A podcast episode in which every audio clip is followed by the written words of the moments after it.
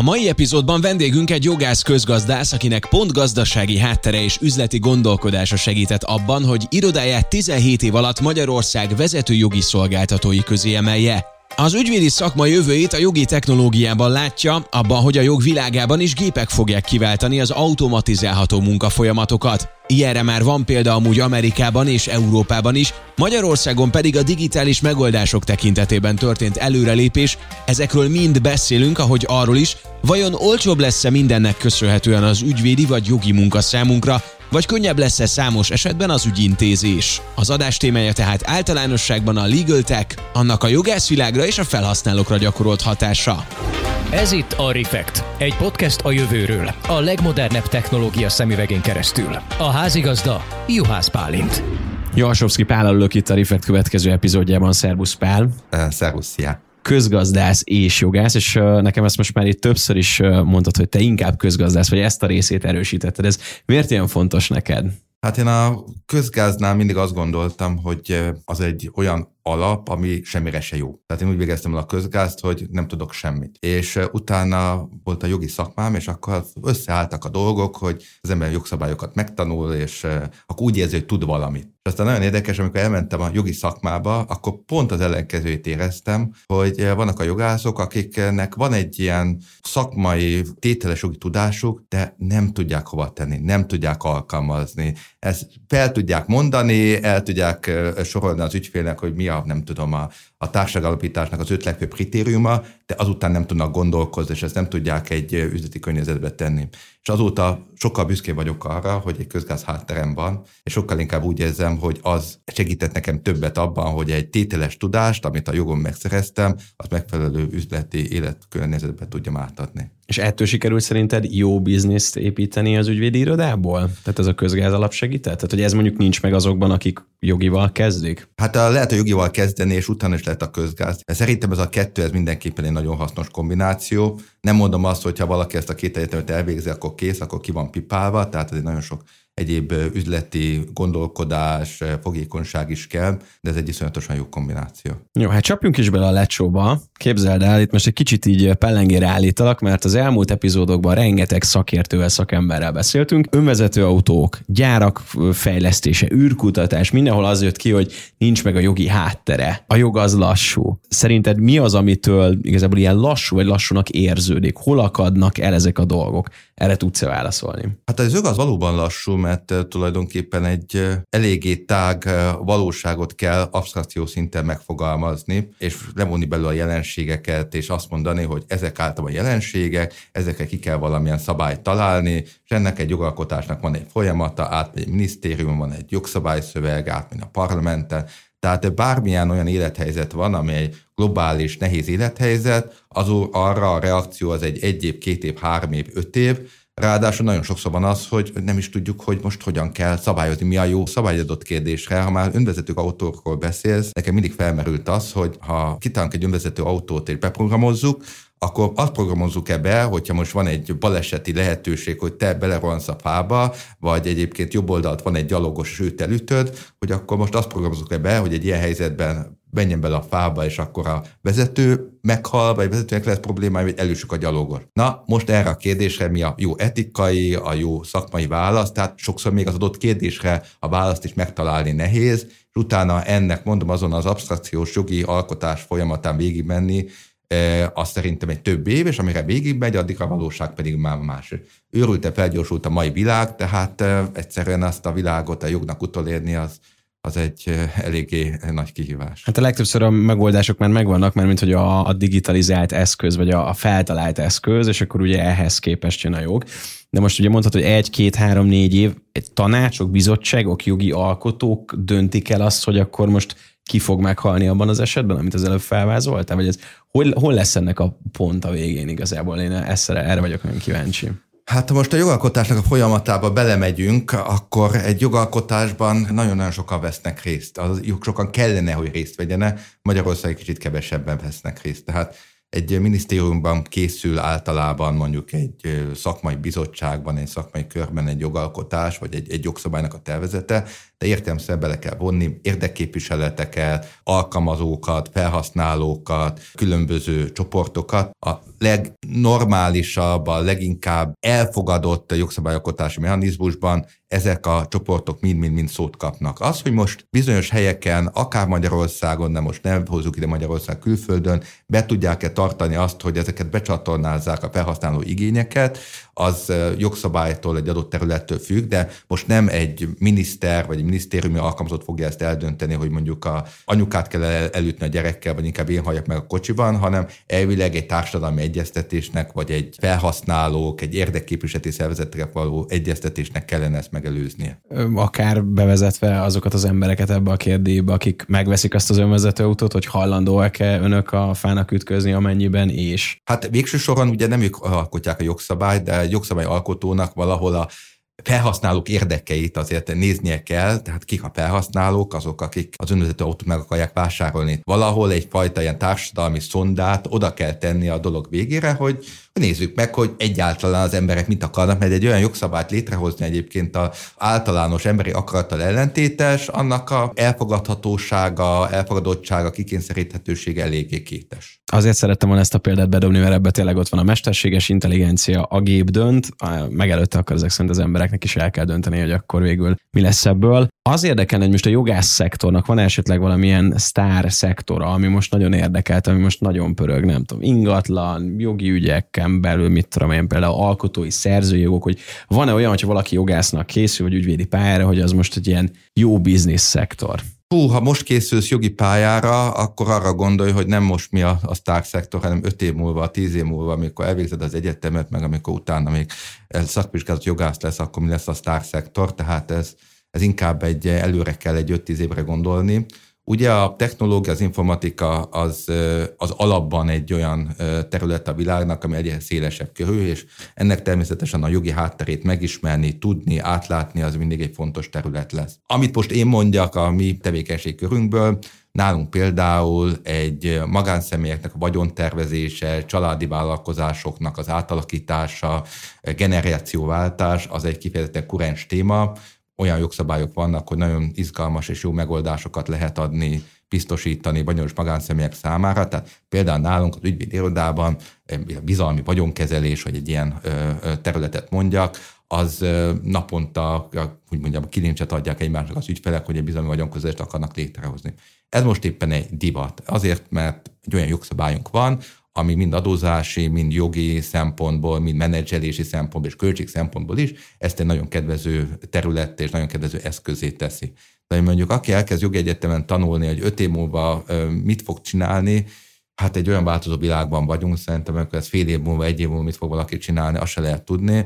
Most ebben a pillanatban a csődjog, felszámolási jog az például sajnos egy, egy nagyon hasznos szakmának fog tűnni. Érdekes, amit mondasz, mert ha jogászokra vagy ügyvédekre gondolunk, akkor nem tudom, Katalin bírónő jut szerintem egyből így az ember eszébe, vagy egy hatalmas kalapács, ami így lecsapódik, és nem gondolnám azt, hogy mondjuk modern tableteken mentek ki az ügyfelekhez kalkulálgatni vagy számolgatni. Rosszul gondolom, mert máshol tart a hazai ügyvédi és jogi szektor? Én nem olyan járok bíróságra, úgyhogy én Katalin bírónővel nem nagyon szoktam találkozni, de azt gondolom, hogy a bíróságok még mindig valahol a jogi technológiai fejlődésben korai fázisban vannak, de például az ítéleteknek a közzététele, az ítéleteknek a kereshetővé tétele, a kúria ítéleteinek a megtalálhatósága az interneten, ez egy nagyon nagy lépés volt előre.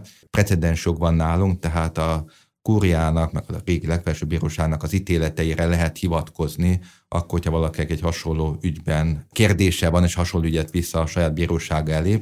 A bírósági rendszer is azért megy előre a digitalizáció szinten de azért értelemszerűen, ahol üzlet van, ahol pénz van, tehát a profit szektor az ebben azért előrébb van. Ami szerintem a fő üzenet, és amit mindenképpen alapként gondoltam elmondani, hogy maga a jogi szakma egy általában az összes többi szakmához képest digitalizációban, informatikában messze-messze le van maradva még mindig, de ahol mondjuk ilyen digitalizált eszközök vannak, azok inkább az ügyvédek, ügyvédi irodáknak a munkája, inkább a nemzetközi ügyvédi irodáknak a munkája, mint sem mondjuk egy körútügyvéd, vagy egy bíróság, vagy egy ügyészségnek, a, vagy egy közigazgatásnak a munkájában érhető utol. Például a adóhatóság, aki persze nem egy jogalkotó szerv, vagy egy közigazgatási szerv, az adóhatóságnak a digitalizációja, az automatizált eljárások, az, hogy a nagy adatból hogyan tudnak kiszűrni tendenciákat, hogy hogyan ellenőrzik például a kamionokat, hogy hogyan ellenőrzik a bejövő számláknak a tartalmát, az egy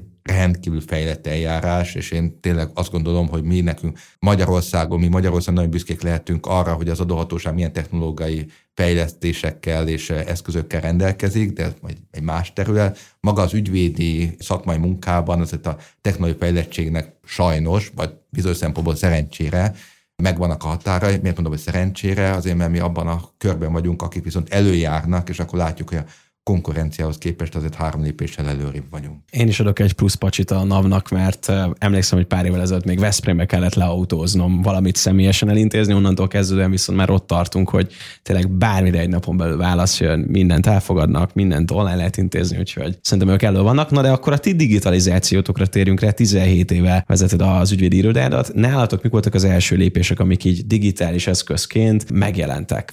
Inkább egyel hátrább lépek, tehát mondjuk a szakmánál jelenik meg digitális eszközként. Nekem kedves édesanyám is ügyvéd. Gyerekkoromban mindig arra ébredtem fel éjszaka. Ott szépen írógépen írogatta a beadványokat, meg jogi tanácsokat, és amikor azért a 2000-es évek elején, vagy 90-es évek végén, 90-es évek inkább elején bejött itt a digitalizáció, vagy mondjuk a számítógépnek a használata, talán ő volt az utolsó, aki letette az írógépet, és akkor átállt számítógépre ez egy lépés volt, ez egy tök természetes lépés volt, hogy már nem írógépen írunk, hanem számítógépen. Utána, ha már számítógépen írunk, akkor mindenkinek van egy Windows felülete, mindenki használ Outlookot, mindenki használ Word-et, használ Excel-t, bár ez, hogy mindenki használ Excel-t, erre van egy érdekes példám. Én ugye alapvetően közgazdász voltam, pénzügyi szektorban is dolgoztam, pénzügyi vezetőként, meg kontrolling vezetőként, és amikor én elkezdtem a jogi szakmában dolgozni, akkor leültem ahhoz, hogy a Excel-en összeadjam a befizetendő sárga csekkeimet, és akkor tíz sárga csekkem, és akkor összeadtam rajta, és a jogászok oda küldtek körém, ez 2003-ban lehetett nagyjából, hogy mit csinálok, hogy milyen fantasztikus dolgot használok, hogy mondom, az Excelben tíz darab számot össze tudtam adni, tehát ennyire távol volt mondjuk egy Excel használata a jogi munkától és a jogi gondolkodástól, de vannak az alapok, szövegszerkesztési szoftvereket a jogászok használnak, mi is használunk. Jön a következő lépés. Ha most egy egyszemélyes ügyvédirodád van, akkor a dokumentumaidat hát valahogyan elmented megfelelően, akkor az időidet írod egy Excel sheetben, és akkor a végén azt az Excel sheetet valahogy összesíted és kiküldöd az ügyfélnek, de minden nagyobb iroda vagy, ezt annál inkább ezt a folyamatot digitalizálni kell. Elindultunk 2005-ben, és akkor 2007-ben már vásárolt egy olyan szoftvert, hogy nem az van, hogyha most eltöltök egy ügyféle két órát, a másik a három órát, egy harmadik a fél órát, ezt nem egy Excel sheetbe vezetem fel, hanem egy erre kitalált professzionális rendszerbe, ami a hónap végén összesíti ügyfelenként, nagyon szép kimutatásokat csinál nekem, az ügyfél számlamelégtetet magától elkészíti, és akkor ki is az ügyfélnek. Vagy a dokumentumok, ugye egy ügyvédnek a legfontosabb eszköz, amit csinál, az különböző dokumentumok. Tehát írunk szerződéseket, írunk jogvéleményeket, írunk tanácsokat, írunk beadványokat, ezeket mind-mind-mind felmented egy számítógépre, de az, hogy követhető legyen, hogy abba a dokumentumba kiszerkesztett bele, ki csinálta meg a következő verzióját a dokumentumnak, ha kiküldted az ügyfélnek, akkor tudod, hogy az most nem nálad, hanem az ügyfélnél van, egy másik tanácsadó belenyúl, tehát ehhez is egy nagyon komoly dokumentáció kezelő szoftverre van szükség, amely egy egyszerűen ügyvédiroda vagy, akkor esetleg nincs rá szüksége, de egy komolyabb ügyvédiroda vagy, akkor igen. Tehát elindultunk ezeken a azok olyan eszközökön, amik mondjuk egy, egy mai alap ügyvédnek már egy kiemelt és már egy nagyon fejlett eszköznek tűnnek, de mondjuk egy nemzetközi ügyvédirodában ezek alapeszközök. És nagyjából a nemzetközi vagy nemzetközies nagyobb ügyvédirodák nagyjából itt megállnak ezen a szinten, ami még benne lehet a munkájukban, talán valamilyen CRM, tehát egy ügyfél menedzsment rendszereknek a használata, de ők hátradőlnek, és azt gondolják, hogy ők megtették a, a lépéseket a ügyfél digitalizáció, meg a munkadigitalizáció tekintetében, igazából már semmi olyan dolog nincsen, amivel hatékonyabban le, lehet tenni a munkát, ami meg szerintem egy nagyon ö, fals és nagyon valótlan kép. Én már öt éve, tíz éve járok olyan tanfolyamokra, olyan előadásokra, konferenciákra, amikben azt akarják bemutatni, hogy milyen lesz a jogi szakma 30 év múlva. Milyen lesz? Nézzük meg mondjuk a, a, az orvosi szakmát. Ha te elmész egy orvoshoz, neked kell a személyes kapcsolat. Kell az, hogy te kísérjed valakinek a bánatodat, kell, hogy valaki személyesen hallgasson meg téged. Tehát a, a személyes kapcsolat, a személyes interfész, hogy te egy személlyel legyél kapcsolatban, akiben megbízol, aki meg tud téged nyugtatni, az továbbra is fontos lesz. Az ügyvédi szakma az nem fog átmenni egy személytelen gépi eljárásba. Az igazi kérdés az az, hogyha te most elmész egy ügyvédhez 30 év múlva, kérsz tőle egy szerződést, kérsz tőle egy jogvélemény, kérsz tőle peres képviseletet, akkor ezeket, amiket te kérsz tőle, ezeket ugyanúgy saját maga fogja elkészíteni saját kompjúterén, két napi, három napi munkával, vagy valamilyen rendszert erre fel fog használni. Nekem a legeklatásabb példa, és amiben mi nagyon előreladottak vagyunk, ez a szerződés automatizáció. Remélem nagyon sok jogász nem hallgatja ezt a műsort, vagy ha hallgatja, akkor kövezzem meg, de én azt gondolom, hogy a szerződések legtöbbje a, a 70-80 százalékban már előre legyártott panelekből készül el. Az nem igaz, amit sokan gondolnak, hogy a szerződések az copy-paste alapon készülnek, és akkor csak a szerzőfeleket kell átírni ennyire nem automata, meg nem rutinszerű szedés elkészítése, de meg vannak írva olyan panelek, amiket egyszer másképpen kell csoportosítani, és aki kész, kész az új szerződés. És mondok egy példát, egy mondjuk egy nagy társágadásvételi szerződésben, az, hogy most a vételár fizetése egy összegben lesz, több összegben, ha egy összegben van, akkor az az egy összeg az mondjuk függe valamilyen teljesítménytől, vagy egy fix összeg, ha több összegben, akkor mondjuk mikor kell fizetni, milyen pénzügyi mutatók elérése esetén, hogy mondjuk az aláírás meg az zárás egyszerre van, vagy külön van, ha egyszerre van, akkor nagyon sokkor megoldódik, ha külön van, akkor például mi az, amit mondjuk az eladó nem tehet a, a, a, abban az időszakban, hogy aláírt a szerződést, de nincsen zárva a szerződés. Ez mind-mind-mind olyan kérdések, olyan panelek, amikre hogyha valaki megmondja, hogy ez a szerződés ez olyan lesz, hogy ilyen a vételár, így lesz az aláírás az zárás, ilyen jellegű szabatosságok vannak benne, ezek a panel szövegek már mind készen vannak. Ez már egy másik tranzakcióban benne volt. Ezt egyszer már egyszer, többször, tízszer, százszor, ezerszer ügyvédek megírták, csak az egyik ebben a szerződésben van benne, a másik a másik szerződésben, a harmadik a harmadik szerződésben, és az, hogy ezeket összegyűjtsed, összeollózzad, és ebből a szerződésednek, amit te most akarsz csinálni, a 90%-át meg tudja csinálni, lehet, hogy csak a 85-ön, az elvileg egy gép tökéletesen meg tudja csinálni, csak abban a gépbe szépen fel kell, be kell táplálni ezeket a korábbi szerződésszövegeket.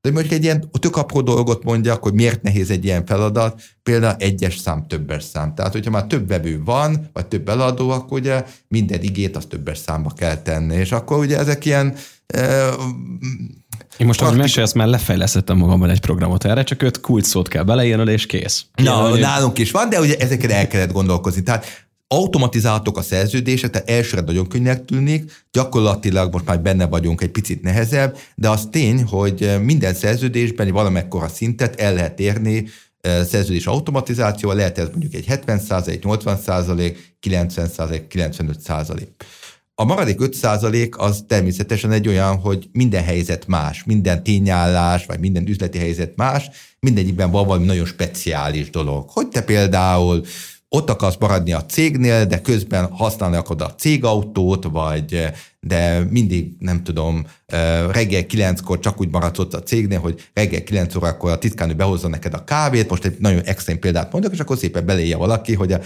okay, rendben van, a szerződésnek részét képező, hogy már pedig te reggel mindig kilenc órakor meg kell kaptad a titkánőtől a kávét, ezek olyan egyedi feltételek, amit nem lehet lefejleszteni, amik nincsenek standardban benne, ezeket minden szerződés egyedileg hozzá kell írni de a legtöbb szerződésnek egy nagy része az korábbi panelekből elkészíthető. Na, és akkor csak azt mondom, hogy picit visszamegyek a végére, hogy te odamész egy ügyvédhez, már mondjuk egy, ehhez már egy három év múlva, öt év múlva is, és azt mondod mondjuk nekem, hogy figyelj Pali, figyelj, szeretnék egy hatalmas ingatlan adásvételi szerződést csinálni, itt és itt is ezek a, a, a paraméterei, mikor tudod nekem megcsinálni. És egy átlagos ügyvéd azt mondaná, hogy hát ez egy olyan jó két-három napi munka, oké, meg kell csinálnom, és akkor ott ül három napon keresztül, és, és csinálja, összevágja. Ez itt volt, közben az irodában, hogy figyeljetek, tudtok egy olyan mintát, amiben ez volt, és nem is a csomó ilyen e-mail van, hogy van-e mondjuk olyan nem tudom, non-competition leírás, amiben mondjuk arra kérünk egy kifejezett korlátozást, hogy valaki ne csábítson el munkerőt a, a, a, a, a megmaradó cégből, és akkor valaki majd mondani fogja, igen, igen, most egy két héttel ezelőtt egy szerződésben pont csináltam ilyet, és tehát egy átlagos ügyvéd ezt neked megcsinálja még három-négy négy nap alatt. Ha most odajössz hozzám, már egy év múlva, két év múlva is, egy bizonyos szerződéseknél már akár most is oda jöhet, azt mondom, hogy figyelj, ez egy olyan három órányi munka, vagy öt órányi munka, amit meg elmondasz nekem, azt, azt a, a, a gépbe a 90%-át azt be, be tud programozni, és le fogja fejleszteni, és az egyedi dolgokat, amik az egyedi kívánságaid, mint például titkánő hozza a kávét, azt én szépen kézzel bele fogom írni. De például ilyen, és egyébként ez azért már sok helyen működik, egy társaság alapítás. Különösen, hogy ez viszonylag standard, az tényleg arról szól, hogy el kell készíteni egy társasági szerződést, vagy egy alapítókratot, amellé meg el kell készítened egy aláírási címpéldányt, tagjegyzéket, egy ügyvezetői elfogadó nyilatkozatot, 6-7-8 dokumentumot, és ma szomorúan ügyvédjelöltek munkának egy eléggé nagy részét azt teszik ki, hogy jó, akkor az ügyfél nevét átírom, akkor a tagjegyzékben is átírom az ügyfél nevét, átírom a aláírási címpéldányban is, átírom itt is, meg nem csak a nevét kell átírni, hanem át kell az anyukájának a nevét, át kell a szemigazolvány számát, stb. És akkor egy fél nap, egy nap, amíg egy cégalapítás dokumentáció készen van, ez aztán tényleg maximálisan lefejleszthető, mert már volt olyan, hogy a, valaki kocsiban volt, és felhívott minket, hogy szeretne egy céget alapítani, ott szóban összezettük az adatokat, és kocsa odajött hozzánk, és kész volt az aláírandó paksaméta.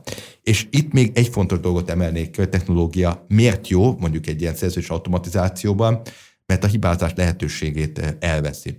Tehát annál kellemetlenebb dolog nincsen, mint amikor egy ügyfélnek odaadsz egy olyan szerződést, ami korábbi mintából csináltál, és a esetek 95%-ában te átírtad a korábbi mintából az új nevet, de egynél nem írtad át. Mondjuk az elforduló nyilatkozatban az ügyfél édesanyjának a neve, az még a régi ügyfél, akinek a mintában előszett, az ő édesanyjának a neve akkora blamás, és akkor ott mondja, hát ez nem az én édesanyám, és az egész munka, amit csináltál, az egy ilyen dologgal le lehet húzni a, a, a lefolyóba, vagy legalábbis az ügyfélbizalmat, az teljesen tönkre lehet egy ilyen aprósággal tenni.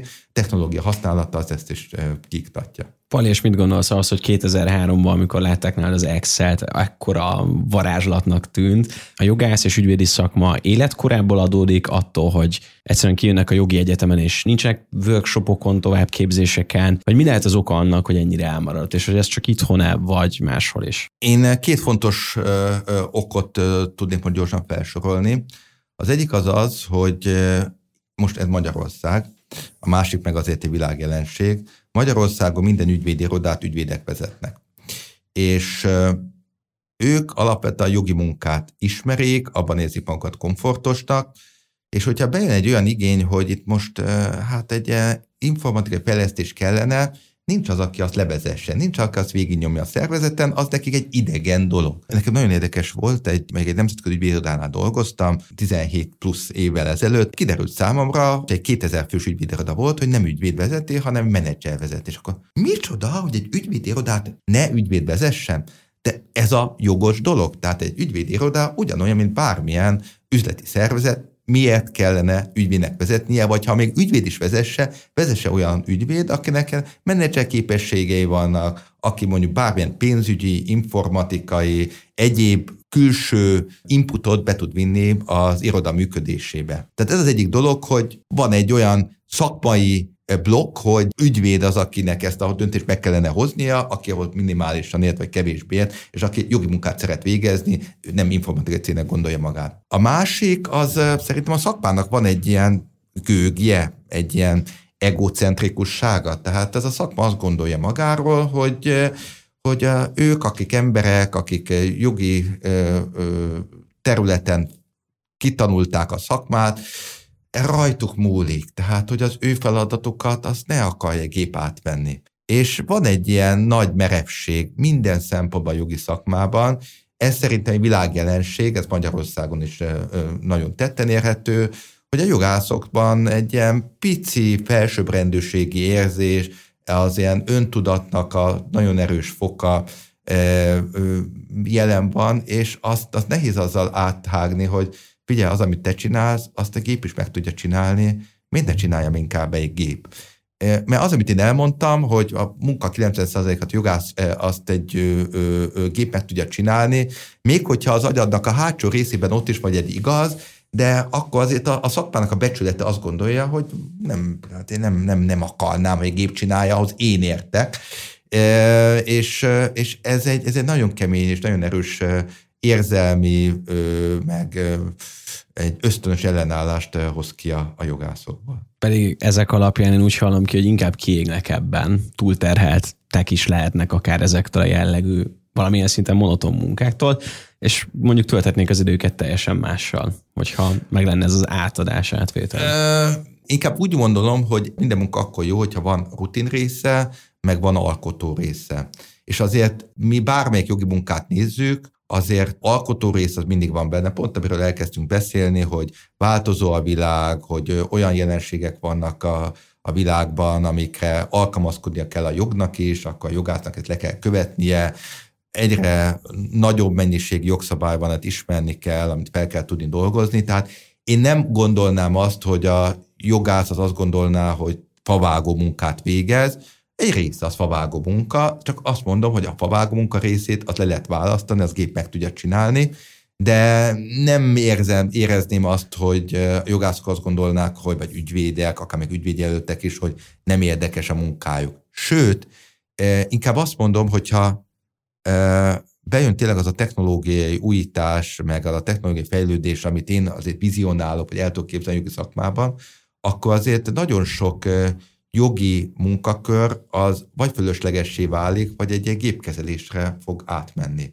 Tehát amikor ö, kér egy ügyvéd egy társasági szerződés, vagy egy cégalapítást, és az én feladatom nem az, hogy azért egy ö, ö, társasági szerződést, különböző dokumentumokat elkészítse. Az én feladatom az, hogy kitöltsek egy kérdőívet, és azért ezt még azért administratív kollégákra nem biztos, hogy jó dolog rá, rá bízni, akkor egy ügyvéd előtt az el fog gondolkozni, hogy én máshogy csinál, csak kérdőíveket töltök ki. Én igazán ezt érzem egy veszélyének a technológia haladásnak, hogy olyan kollégákat fog igényelni, akinek a munkája az inkább egy ilyen gépkezelői munka lesz, meg hogy össze fogsz állítani egy szerződést, hogyha lehető legokosabb ügyvéd vagy ma, akkor is, ha 5-15-szörre, 20-szorra igazából maga a szerződéshez nem kell hozzányúlnod, hanem csak egy kérdévet töltesz ki, és csak a 10%-át kell megcsinálnod, akkor az a maradék 90 mint rutinszerűen azt elveszíted. De azt már nem kell neked végig gondolni. Nem kell végig gondolnod, hogy maga a alaprendszer hogyan hozza össze a szerződést. Tehát ebből picit zombik lesznek a jogászok, és, és nem, nem lesz szükség arra, hogy azért gondolkozzanak. Most másik területet mondok, én szeretem a technológiai haladást, de, de nem mindig tesz jót a jogi szakmának fordító szoftverek. Amikor elkezdtem a jogi szakmát, 20x évvel ezelőtt, akkor első két évben én folyamatosan szerződéseket fordítottam angolról magyarra, magyarról angolra, ami egy nagyon favágó munkának gondolnád, és azt gondoltam, most erre feltétlenül szükség van, hogy ez mennyire egy, egy kellemetlen dolog lehet, de nagyon jól meg lehetett tanulni az angol jogi nyelvet. Tehát olyan onnantól kezdve, akkor megcsináltam 20 év fordítást, 21 egyszer, amikor nekem kellett az angol nyelvű szerzést csinálnom, akkor tudtam a fordulatokat. Ma már eljutottuk arra a szintre, hogy a fordító szoftverek rettentő jó munkát csinálnak, rettentő jó szintű fordításokat csinálni, egy jogásznak elég csak azt átnézni, sokszor még átnéznie sem kell. Innentől kezdve ezt a gyakorlati oktatást egy, egy ügyvédjelölt nem kapja meg, nem ismeri meg a jogi nyelvet, ha azt mondjuk neki, hogy ne te fordíts le, a te idő drága, azt az öt órát olyan fordításra szánnál, azt inkább ö, ö, tegyük bele másba. Onnantól kezdve nem lesz neki meg az a nagyon jó angol nyelvi tudása, Az egy nagyon érdekes dolog, hogy mi most csináltunk olyat, hogy felvettük ügyügyelőteket, jött egy fordítási munka, és azt mondtuk, hogy ő csak már az ötödik saját fordítás után hatodszorra használhatja ezt a fordító szoftvert, pont azért, hogy elsőt hogy saját maga csinálja meg, szenvedjen velem. Ugye minden tanulás, minden fejlődés szenvedésen keresztül vezet, és lehet, hogy ott van a szoftver, de nem, nem, nem, nem, azt már csak a hatodiknál fogod tudni használni, de hát ez egy, egy mesterséges dolog, tehát ez ideig óráig lehet tartani. De... de nem ez az a gőg, meg az a felsőbbrendűség érzet, amit említettél, hogy hát akkor, ha már gyakornok, ha már kezdi a szakmát, akkor dolgozom is megérte. Nem, ez minden szakmában így van. Tehát én azt gondolom, hogy a valaki egy szakmát kitanul, legyen az ács, legyen az varga, legyen az informatikai tanácsadó, legyen az jogász, valahol a kezdő lépéseknek a nehézségét azt, azt nem lehet átugrani. Tehát igenis, hogy a rutint, a gyakorlatot meg kell szerezni. Nem szivatás ennek a célja, hogy már pedig ezt te csináld meg, hanem azért, hogy te tanuljál. És azért egy jogásznak, én is ilyen voltam, azért az első pár évben neki folyamatosan információt kell felszednie, össze kell rakni a közül különböző puzzle darabokat, hogy, hogy összeálljon egy kép neki, hogy miről is szól ez a, ez a szakma, és ezt, ezt, ezt nem lehet megúszni. Én rámennék arra most egy kicsit, hogy a kormányzati és versenyszektorban milyen, milyen megoldások vannak. Én egy észtországi példát találtam, hogy itt például bírósági dokumentumokból a személyes adatokat eltávolítja már egy szoftver, hogyha mondjuk így kiküldik a sajtó részére, ugyebár ezeket az anyagokat. Vagy van beszédfelismerő és tárgyalásra jegyzőkönyvet készítő szoftver kihallgatásokra, mert egy szoftver állítja össze a kérdéssort, ezek érdekes megoldások. Nem tudom, ezek mennyire lehetnek jelen, ezek mennyire valósak, rejtenek-e veszélyt, akár hogyha tényleg egy ilyen jogi esetet nézünk, hogy mondjuk valami bíróságra kerül, vagy valamiről pereskedés zajlik, hogy mondjuk ezek a szoftverek döntenek, vagy állítanak elő kérdéseket. Egészen addig, amíg egy olyan részét végzik a jogi munkának, ami leprogramozható, és amihez nem kell egy egyéni intuíció, nem kell egy személyes vélemény, addig én azt gondolom, hogy ez semmi baj nincsen. Tehát azt mondom, hogy valaki egy jegyzőkönyv elkészítését egy szoftverre bízza rá, ez a lehető legjobb hatékonyság növelő tényező. Én egy másik ö, ö, érdekes jelenséget mondanék neked, amit Amerikában, nem tudom, azt hiszem, hogy tesztfázisban működik. Egy olyan gépet, alkalmazást akarnak létrehozni, amiben beprogramozzák a összes felelhető bírósági per tényezőit, körülményeit és eredményét. Tehát az például, hogy ebben az államban volt, abban az államban, hogy színesbőrű volt a bíró, vagy fehérbőrű volt, hogy milyen volt az anyagi körülményei a felperesnek, az alperesnek, hogy reggel volt a tárgyalás, vagy este volt a tárgyalás, stb. Milyen céllal? Azzal, hogyha neked van egy jogvitád, vagy egy potenciális jogvitád, és te beprogramozod azt a potenciális jogvitát ebbe a gépbe, akkor kihoz egy százalékot. Azt, hogy felperes fog-e nyerni, vagy az alperes fog-e nyerni. Kihozza azt, mondjuk 74 százalékban a felperes fog nyerni, 26 százalékban az alperes. Abban a pillanatban, hogyha te ezt elhiszed, és a veled perben vagy éppen vitában álló fél is elhiszi, hogy ez egy jó szoftver, és ez az esély, ez egy valós esély, innentől kezdve el tudod kerülni a bírósági eljárás, mert azt mondod, hogy neked 74%-ban van igazad, nekem 26%-ban, és hogyha mondjuk egy 1 millió dollár a tét, akkor 740 ezer dollárt kifizetünk, 20 260 ezer dollárt meg, meg megtartunk. Tehát ez egy nagyon-nagyon jó alkalmazás lehet kompromisszumoknak és egyességeknek az elősegítésére. Az, hogy ez mennyire fog a valóságban beválni, és különös egy olyan helyzetben, ami egy érzelmileg motivált helyzet, és a legtöbb per az azért megy el peres állapotba, mert egy, egy bizonyos szinten érzelmileg vannak involválva a felek, és nem racionálisan küzdenek, vagy nem racionálisan gondolkoznak. Most erre is hagy mondjak egy példát.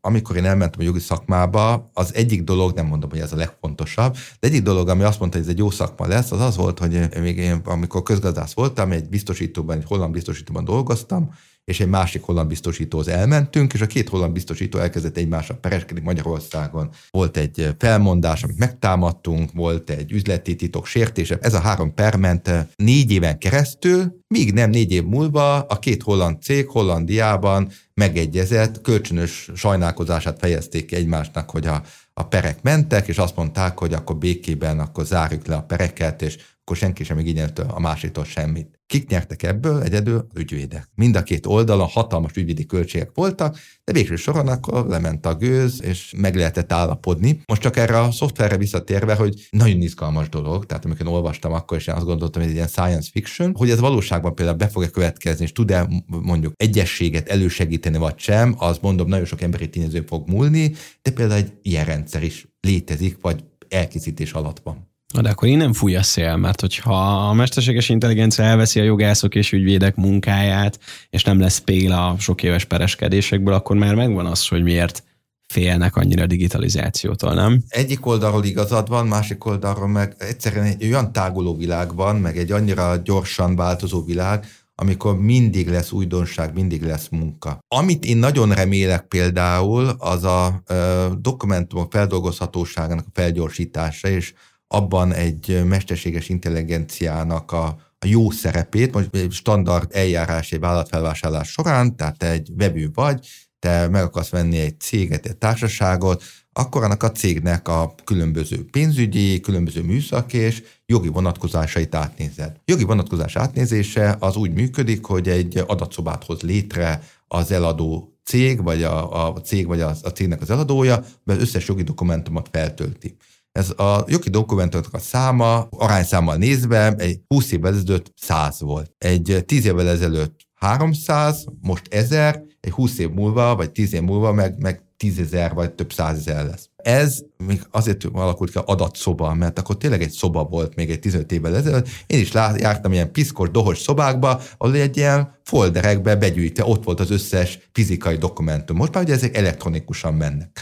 És egyszerűen egy épeszű ember ezeket az adatokat átlátni egy idő után nem tudja. Tehát nincs olyan ügyvédi, ügyvédi kapacitás, aki, a most már nem 300, hanem 500, hanem 1000, 10 aki ezt valóban át tudja nézni, úgy, hogy ez egy felelősséget vállal, hogy, hogy nem, nem szűr ki, vagy nem hagy ki belőle mondjuk egy mondatot, ahol egyébként ott van, hogy a, a felelősségemet már pedig korlátozom, nem tudom, 10 ezer euróban, nincs benne egy ilyen change of control klauzula, hogy jó, oké, egy, egy cégeladás során tök jó, elad a céget, csak neked akkor egy felmondási oka van mondjuk a legfontosabb szállítónak, a legfontosabb vevődnek, vagy bármilyen dolgot, ami lehet, hogy csak egy mondat, ebben a tízezernyi dokumentumban egy mondat, de az a, a leglényegesebb, a legfontosabb mondat. És egy idő után egyszerűen az emberi kapacitás nem fogja tudni vinni. Én azt gondolom, hogy valóban elvesz a jogi munkát, de a jogászi munkát az be lehet majd más dolgokba fektetni, viszont egyszerűen emberi kapacitás egy idő után már is nem is lehetne egy ilyen mennyiségű munkát ellátni. Az abszolút pozitívuma. Na de dohoz szobákban nem jellemző az, hogy betörnek, egy-egy ilyen digitális megoldásban viszont igen, és hogyha már jogi szövegek, szerződések, pláne cégek közötti megállapodásokról beszélünk, ott azért az adatvédelem eléggé fontos. Az hogyan lehet, nem tudom, hét pecsétes titokként őrizni, ami a különböző szerződésekben történik? Tehát, hogy erre vannak Ó, ilyen nem. kifejezett nem vagyok egy adatvédelmi szakértő, meg nem vagyok egy ilyen biztonsági, titkosítási szakértő. De mondjuk azokat, amiket ti használtok, akkor ezek léteznek valamiféle titkosítással. Az, az az egy biztos, hogy a, a legsérülékenyebb dolog az e-mail. Hogyan kommunikálnak ma is a, az ügyvédek, de hát a világon mindenki e-maileken kommunikálunk. Ha valamilyen bizalmas információ te e-mailen átküldesz, sokkal könnyebben meg lehet találni, fel lehet törni, mint egy titkosítás vagy titkosabb módszerrel. Már az ügyvédi szakmában is vannak, vagy a tranzakció szakmában, és ezt most nem kifejezetten ügyvédeknek mondanám, olyan eszközök, amikkel te valahogy a felhőbe valamilyen kóddal biztosítva teszed fel ezeket a dokumentumokat. Magyarország kevesen használja, tehát nemzetközileg nagyon sokan használják már. Ez egy olyan szoftvernek a telepítése és az alkalmazás az ügyfelek felé, amivel az ügyfelekkel úgy fogunk kommunikálni az adott ügyletben, mint ahogy neked egy bank kommunikál veled a te bankszámladataiddal. Tehát, Mobiltelefonos applikáció, push abszolút. notification, nem mondjuk. Aha. Így van, erről van szó, tehát egy, egy kétszeres azonosítás, és akkor te, hogyha fel tud, be tudsz lépni arra, arra a felületre, akkor meglátod a hozzá tartozó bankszámladatokat. Ugyanígy lenne a jogi adatokkal is, tehát neked van egy ügyleted, és elkészítek egy szerződést, azt nem fogom neked e-mailen elküldeni, azt feltöltöm be a szoftverbe, te egy e-mailt fogsz kapni, vagy erre a felületre, te egy e-mailt fogsz kapni, hogy már pedig erre a felületre felkerült egy ilyen dokumentum, az ott lesz azon a felületen, te magad a ügyfél vagy, te is ott látod, de aki a tranzakcióban érdekelt, az is csak ott látja, onnan lehet, hogy le lehet tölteni, akkor lehet abban megjegyzéseket beleírni, lehet azt kommentálni, de ugyanoda fogod feltölteni. Vagy praktikus is mondjuk az ügyféle való kommunikációban, hogy pénzügyi adatok, számladatok, éppen most hogy állsz egyébként a pénzügyi elszámolásban egy adott ügyben, hogy ezek is mind egy helyen vannak, oda feltöltöd, és te készítesz az ügyfélnek egy fiókot, hogy az ügyfél belép oda, és ez az ő jogi fiókja, jogi alsoszki fiókja, és a dokumentumok ott lesznek, a szerződések, a szerződéshez kapcsolódó mellékletek, a bizonyítékok, tanulvallomások, tehát számos olyan titkos vagy titokban tartani kívánt adat, amit nem biztos, hogy jó dolog e-mailen elküldeni, és ráadásul minden egy helyen van. És tudod, hogy ha valamit meg akarsz találni, akkor nem az e-mailek között kell keresni, hanem oda fel tudsz menni, az szerintem egy nagyon nagy előrelépés lenne. A valóság egyébként az, hogy mindenki az e-mailt szereti. Tehát nagyon nehéz. Nagyon nehéz ezt elérni ügyfeleknél. Mi tesztverzióban próbálgatjuk ezt egy pár ügyfélnél, hogy, hogy ők elfogadják-e, és van, aki azt mondja, ez egy nagyon menő, nagyon cool dolog,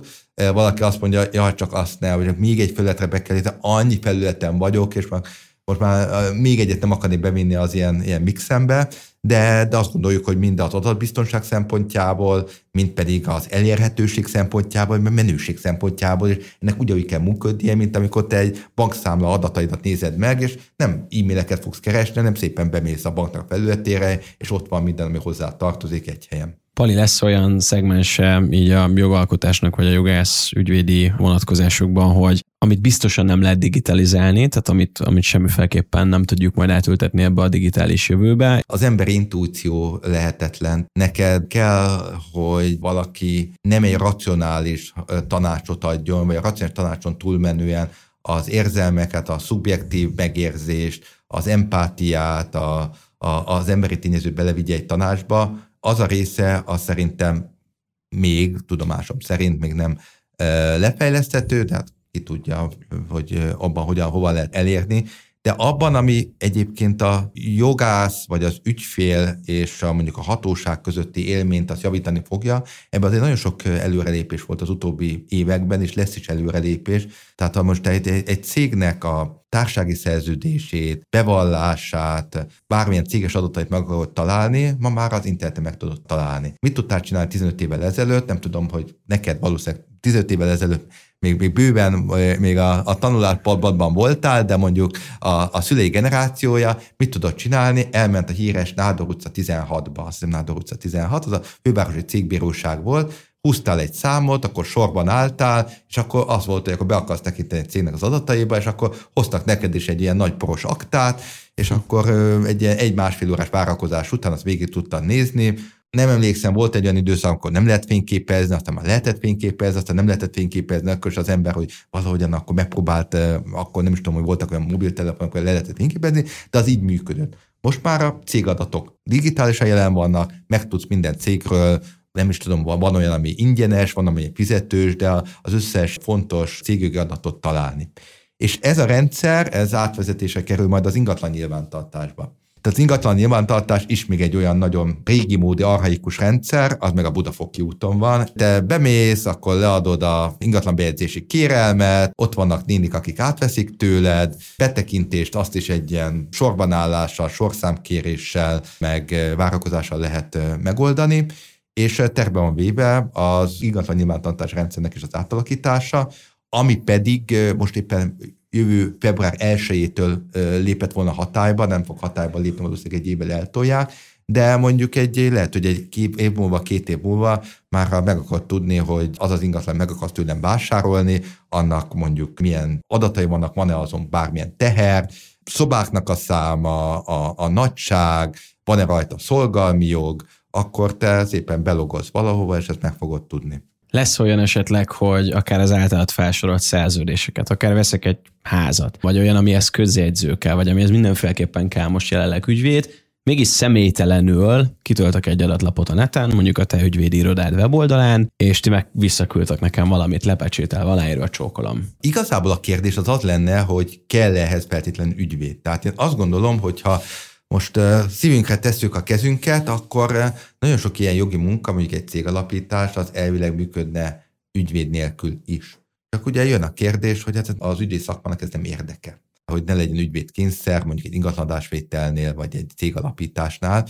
Tehát amíg az ügyvédi lobby az elég erős, addig neked hozzám kell jönnöd, és akkor végig kell játszanod ezt az eljárást. Jó, lehet, hogy telefonon be fogsz telefonálni, itt vagyok a repülőtéren, és akkor fél óra múlva ott leszek, és jó, ezek, ezek az adatok, és fél óra múlva ott lesz, és alá fogod írni, ki fogod tölteni, beadjuk a cégbírósághoz, és egy nap múlva van céged, azért be kell hozzánk jönnöd, és és akkor mi meg ki fogjuk ezt neked számlázni.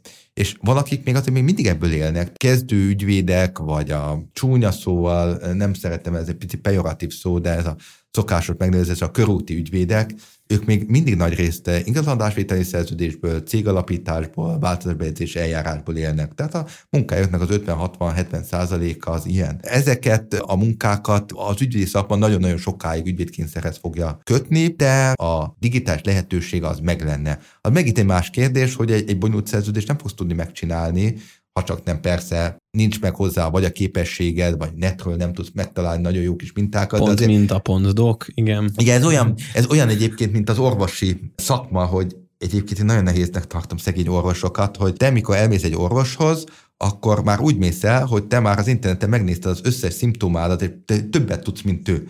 Milyen nehéz lehet annak az orvosnak, hogy szembe jön vele a páciens, akkor orvos mond valamit, és mondod, hogy nem lehet, mert akkor ilyen és ilyen ö, ö, szimptomám nincsen, tehát ma már azért megvan az információk, ez a demokratizálódása, és azért a jogi szakmában is meg lesz az információk a demokratizálódása, hogy bizonyos jogi tudással fogsz te rendelkezni. De én azt gondolom, hogy a, az ügyi szakma még egy jó ideig meg fogja tudni azt tartani, hogy bizonyos dolgokra neked igenis, hogy kell ügyvédi segítséget igénybe venned. Ennek a sok digitalizációs eszköznek hála lesz-e olcsóbb az ügyvédi vagy jogi munka? Úgyhogy elvileg kevesebb munkátok lesz. Mármint amit gyakorlatilag egy szerződésírással töltetek. Maga a digitalizáció azért át fogja alakítani az ügyvédi szakmát, tehát itt is lesznek olyanok, akik lemaradnak, és olyanok, akik az élen járnak, mert ha én neked 10 órányi munkával meg tudom csinálni azt a szerződést, amit a másik ügyvéd 40 órányi munkával meg tud csinálni, akkor én, én vagy magasabb profitot tudok elérni, azon, hogy ugyanazt számlázom, mint a 40 órát elvégző ügyvéd,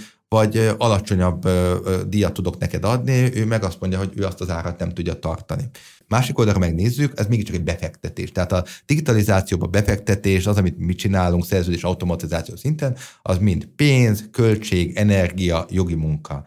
Tehát én azt gondolom, hogy lehet, hogy a nem 40 órányi munkával fogom megcsinálni a munkát, hanem 10 órányi munkával, de lehet ennek ellenére el szeretném azt a pénzt kérni, mint hogyha én 40 óra munkával csinálom meg a szerződést, mert a maradék 30 órányi munkát azt én belefektettem a, a digitális technológia elkészítésébe, táplálásába és fejlesztésébe. Jó, egy idő után azt gondolom, hogy csökkenni fognak a díjak valószínűleg, mert egyszerűen nagyobb rutinnal és egy kevesebb emberi munkával lehet a szerződéseket elkészíteni, de ez az árazás, ez egy nagyon érdekes kérdés lesz, hogy ott lesz a 10 órányi munka és a 40 órányi munka között valahol félúton az az ár, amit egyébként az ügyfelek elfogadnak. Nehéz, nehéz, nehéz, meg Azért most nézzük meg nemzetközi szinten, ez olyan érdekes, hagy panaszkodjam egyet. Egy magyar ügyvéd, magyar szolgáltatást eladsz, és most amit mi adunk el, mondjuk eladjuk 150 euróért, 200 kilométerrel arrébb lesz, a lajtának a túlsó oldalán ugyanazt a szolgáltatást már 300 euróért adják el, elmész Németországban leadják 400-500 euróért, elmész most éppen Írországban hallottam, ügyvédi irodákat 800 euróért adják el, Amerikában pedig 1000 dollárért, vagy 1001-1200 dollárért, pont ugyanazt a dolgot, amit te csinálsz.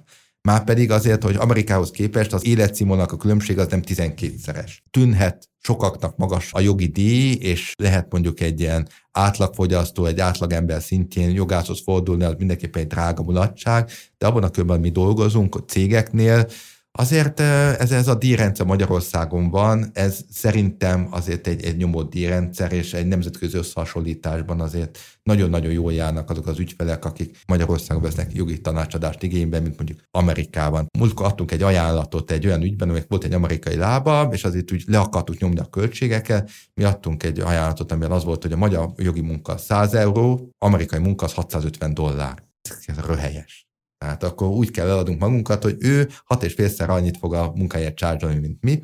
Jó, mondom, ez való a panaszkodásnak a része, de nem, nem akartam egy pillanatig sem az ügyvédeket sajnáltatni, tehát csak arra, hogy most fognak a, a költségek csökkenni, lehet, hogy befolyásolni fogja a költségeket, de de azért abba a digitalizációban munkát bele kell tenni, aminek a pénzenergia költségényét azért az ügyféllel ügyvéd meg fogja fizettetni. Ja, a mediterrán vidékről indultak mindenféle jogi megállapítások. Most hol tart a jog és a jogász vagy ügyvédi szakma? Honnan jönnek az új trendek? Vannak-e új trendek az egész világban? És akár itt a digitalizáció is, tehát hogy hova fókuszálsz te most, hogyha fejlődni, fejleszteni akarsz? De várj kicsit, mi ez a mediterrán oldalról kezdődött? Rómára és Görögországra gondoltam. Ja, uh-huh.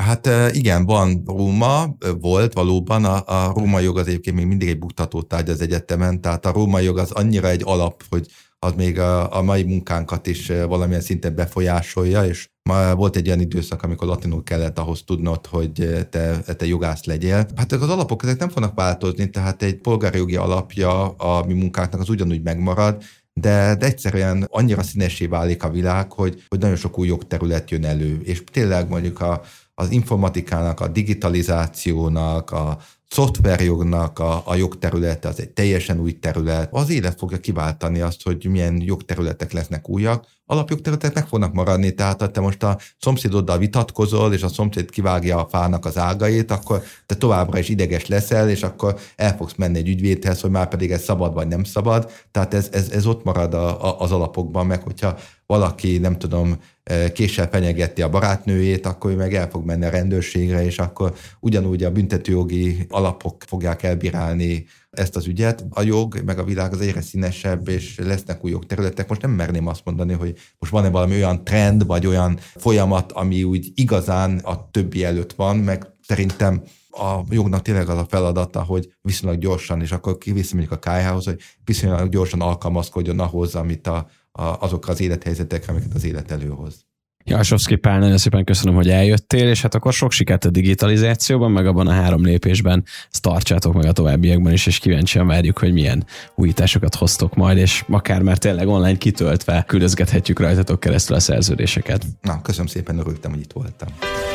Ez volt a Refekt, Juhász Bálintal. További tartalmakért, epizódokért keres bennünket a Spotify-on, az Apple Podcast-ben és a további podcast platformokon.